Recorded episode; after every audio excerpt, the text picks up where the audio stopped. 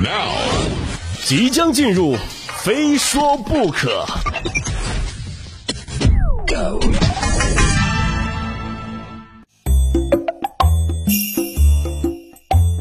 在之前结束的北京冬奥会单板滑雪男子大跳台决赛中呢，十七岁小将苏翊鸣一鸣惊人，以两次完成度超高的一千八高难度动作呢，为中国队拿下了本届冬奥会的第六枚金牌。而当天下午啊，我应该是跟众多坐在工位上的打工人一样，是在媒体铺天盖地的报道里见证了这一历史性的时刻。就是没有亲眼见证苏翊鸣夺冠激动瞬间的遗憾呀！就这个锅一定得找个人来背，就你了，元宵节啊！谁让你不放假呢？这块金牌收入囊中啊，意味着中国队创造了冬奥会历史金牌数的新高。在十七岁的尾巴啊，苏翊鸣给自己献上了一份最好的成人礼，他也成为了中国最年轻的冬奥冠军。我们说自古英雄出少年啊，苏翊鸣的名字。注定成了中国体育史上绕不开的一座里程碑，啊，他也是唯一一位同时获得坡面障碍技巧和大跳台项目决赛资格的中国选手。这位十七岁的小将是所有中国人的骄傲啊！皑皑白雪，他潇洒利落的身影，把首钢大跳台变成了自己的林海雪原。十七岁，十四年的滑雪经验啊，中间差点的成为演员，走上了另一条路。就真的想不到，当年看《智取威虎山》里的小栓子啊，如今已经是奥运冠军了。厉害呀，栓子，滑的还挺快。看来我们都得拜你为师了啊！意思就是跟你学滑雪。没问题，小事儿。庆幸啊，少年最终选择了体育这条路。毕竟演员那么多，还真不差你这一个啊。但是单板滑雪少了你可不行。曾经有人问苏翊鸣啊，自己的最大愿望是什么呢？苏翊鸣说两个：参加北京冬奥，并让国歌奏响领奖台。于是呢，一位单板滑雪爱好者成为了职业运动员。二零一八年，十四岁的苏翊鸣入选跨界跨项单板滑雪国家集训队，成为了国家队的一员。当年呢，他就夺得了全国单板滑雪大跳台和坡面障碍技巧锦标赛两块金牌。第二年，又是全国青年运动会单板滑雪男子大跳台冠军。那么，如何让冠军的成色更进一步呢？其实，对滑雪运动员来说啊，那只能是增加难度。二零二零年，苏翊鸣完成了国内首个三周空翻转体一千六百二十度的动作。二零二一年，难度提升到了一千八百度。这还没完，二零二一年一千九百八十度，就这个成绩哈，甚至得到吉尼斯的认证。二月十五号这场决赛上啊，苏翊鸣第一跳就卷出了一千八百度。但凡第三轮再激烈一些，就这天刷屏的途中啊，一定会多一张内转一千九百八十度抓板动作。哎，苏翊鸣赢了，赢的是当之无愧啊！看着苏翊鸣平稳落地，哎呀，就像侠客收剑入鞘一般呐。当他停下的时候啊，高他一头的对手们抱着他一起庆祝，没有愤愤不平，没有哭天抹泪，没有咬牙切齿，隔阂分歧在这里全部都消失了。奥运有了它最本真的面貌。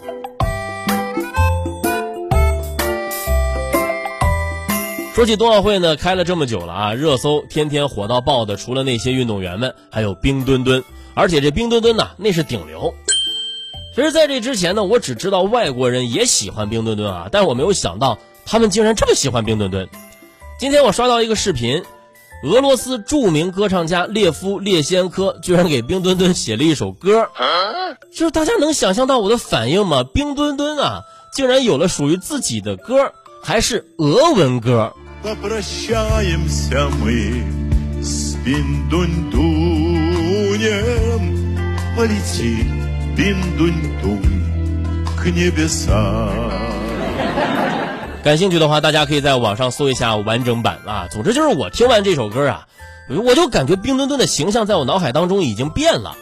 顿时从小朋友变成了叼着烟斗、戴着毛帽的墩叔，我甚至看到了冰墩墩呢，站在灰色树林前面，吐着白气儿向我挥手告别，再见了，达瓦西里波波莎，我心爱的墩儿，请带上我的问候，伏特加和我的吻，替我问候你最亲密的伙伴雪融融，乌拉，真的就这个工业废土味儿也太重了哈。快回来，我的墩儿啊！西伯利亚的土豆真的不好种。不过说起来啊，列夫列先科唱的这首歌呢，其实是一九八零年莫斯科夏季奥运会闭幕式上，就当时的奥运会吉祥物啊米莎落泪的时候响起的那首《再见莫斯科》，这突然多了一种悲剧色彩啊。达瓦利西啊，喜欢冰墩墩，我们欢迎二创，但不支持魔改。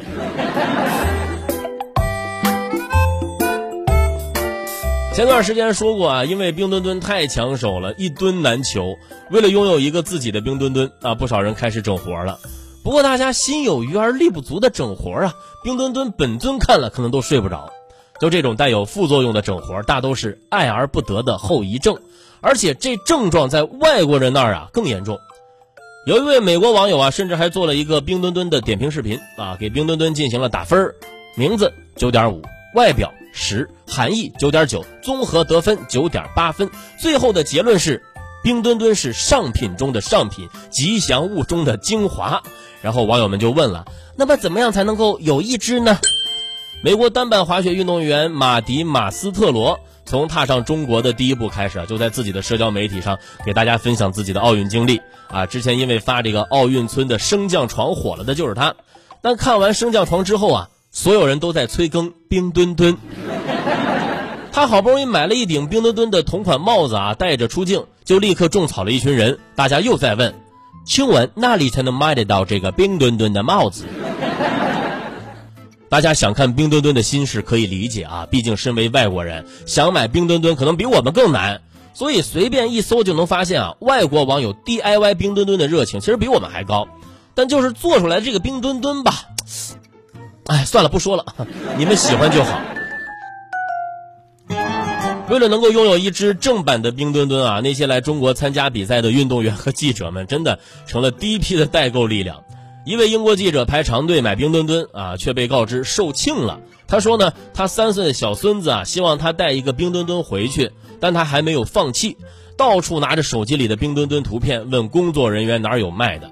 同样沦为代购的还有美国雪橇运动员萨莫布里彻。他在自己的冬奥视频中啊，提到自己完成了比赛，即将回国。在离开之前呢，他专门又去看了一眼冰墩墩。啊，有网友在下面就留言说了啊，看见前面那个吉祥物没啊？绑架他，哎，把他带回来。萨莫立刻表示，拜托呀，那里面可站着人呢，真不好下手啊。等一下啊，我很不理解，一般人的第一反应难道不是说这偷东西是不对的吗？还有更疯狂的运动员。美国花滑选手约翰尼·威尔为了追星冰墩墩呐，他直接给自己搞了一个冰墩墩的同款发型。看完之后，我都不得不佩服，就确实像，像米老鼠。